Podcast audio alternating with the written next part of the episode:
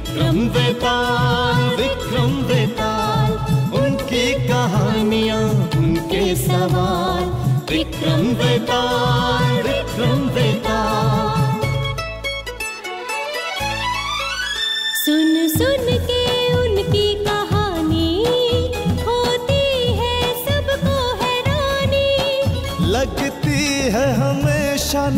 नई नई है चाहे सदियों पुरानी। अंधेरों से रिश्ता है जिसका। हवाओं से नाता है उसका। जमाने की परछाइयों से। वीरान जीवन है जिसका।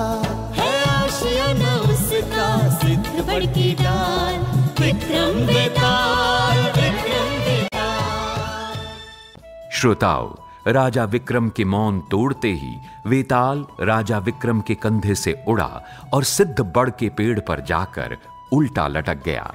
राजा विक्रम वेताल के पीछे भागा और कंधे पर लाद कर चल पड़ा।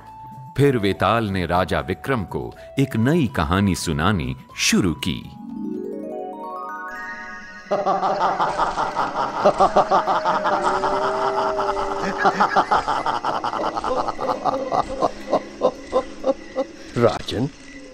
उज्जैन में महाबल नाम का एक राजा रहता था। उसके यहाँ हरिदास नाम का एक दूत था। हरिदास के महादेवी नाम की एक कन्या थी। जब महादेवी विवाह के योग्य हुई। तो हरिदास को बहुत चिंता हुई। एक दिन एक ब्राह्मण युवक हरिदास के पास आकर बोला हरिदास जी। कहो युवक। आप महादेवी का विवाह मेरे साथ कर दीजिए। युवक मैं अपनी लड़की का विवाह उसी से करूँगा। जो सर्वगुण संपन्न होगा अथवा ज्ञानी या वीर होगा। मेरे पास एक रथ है। वो रथ साधारण नहीं है बड़ा करामाती रथ है। उस रथ पर बैठकर जहाँ चाहो पल भर में पहुँचा जा सकता है। अच्छा। पिताजी आप ये क्या कह रहे हैं? आपने महादेवी के विवाह के लिए एक युवक को आज घर बुलाया है। हाँ बेटा। वो आता ही होगा। हम्म, मैंने भी महादेवी के लिए एक युवक को घर बुलाया है जो ज्ञानी है। हे भगवान एक साथ दो दो वर। अजय दो नहीं तीन कहिए तीन। तीन? हाँ तीन। अरे एक बहुत ही वीर युवक है जो शब्द भेदी बाण चलाना जानता है। महादेवी से विवाह के लिए उसे मैंने बुलाया है। हो ये तो हमारे लिए बहुत बड़ा धर्म संकट पैदा हो गया। देखिए जी, मेरे विचार से तो वर चुनने का निर्णय महादेवी पर छोड़ देना चाहिए। हाँ। मैं अपनी कन्या के लिए एक वर की तलाश में चिंतित था। सौभाग्य से एक साथ तीन वर हमारे घर पधारे हैं। लेकिन विवाह तो किसी एक से ही होगा। मैं करूँगा महादेवी से विवाह। मुझे कन्या की माँ ने बुलाया है। देवी पर केवल मेरा अधिकार है। कन्या के पिता ने मुझे भरोसा दिलाया है। देखो इस तरह आपस में लड़ने से कोई निर्णय नहीं होगा। हमने निर्णय लिया है कि तुम तीनों में से महादेवी जिसे पसंद करेगी उसी से होगा उसका विवाह। महादेवी की माँ। जी। तुम जाकर अंदर से महादेवी को ले आओ। जी अभी लेकर आती हूँ।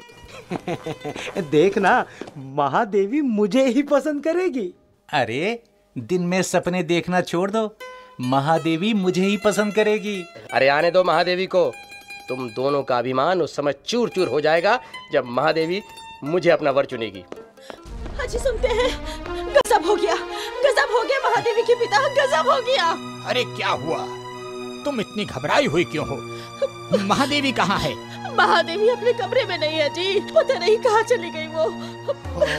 अरे महादेवी का एक राक्षस ने अपहरण कर लिया है और उसे विध्यांचल पर्वत पर ले गया है। हाय मेरी बेटी लेकिन हम विंध्याचल पर्वत पर इतनी जल्दी पहुँचेंगे कैसे? मेरे पास रथ है। मेरा रथ मन की गति से हमें विंध्याचल पर्वत पर पहुंचाएगा। हाँ हाँ जल्दी चलो। मैं अपने शब्द भेदी बाण से राक्षस को मारकर महादेवी को बचा लाऊँगा।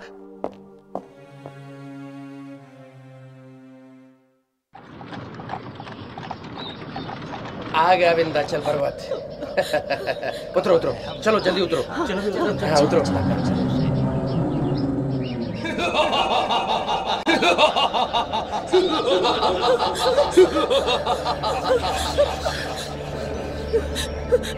हमारी बेटी को उसने मुट्ठी में जकड़ रखा। मैं मैं तुम सबको खा जाऊँगा फिर मैं महादेवी से विवाह करूँगा अच्छा। पहले मेरे शब्द भेदी बाण से अपने प्राण बचा दुष्ट अरे बाढ़ तो मेरी तरफ़ ही आ रहा है।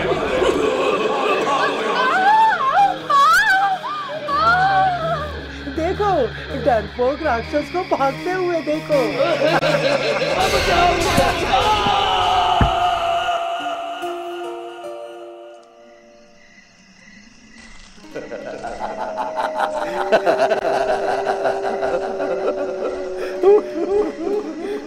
राजन राक्षस तो मर गया।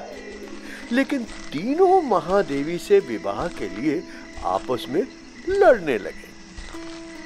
आपकी दृष्टि में महादेवी पर किसका अधिकार होना चाहिए?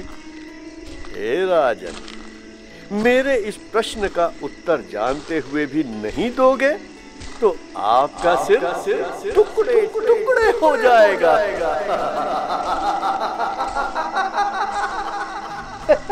वेताल हमारी दृष्टि और हमारी न्याय व्यवस्था में महादेवी पर उसका अधिकार है, जिसने राक्षस को मारा। क्योंकि असली वीरता तो उसी ने दिखाई है। शेष दोनों ने तो उसकी सहायता भर की है।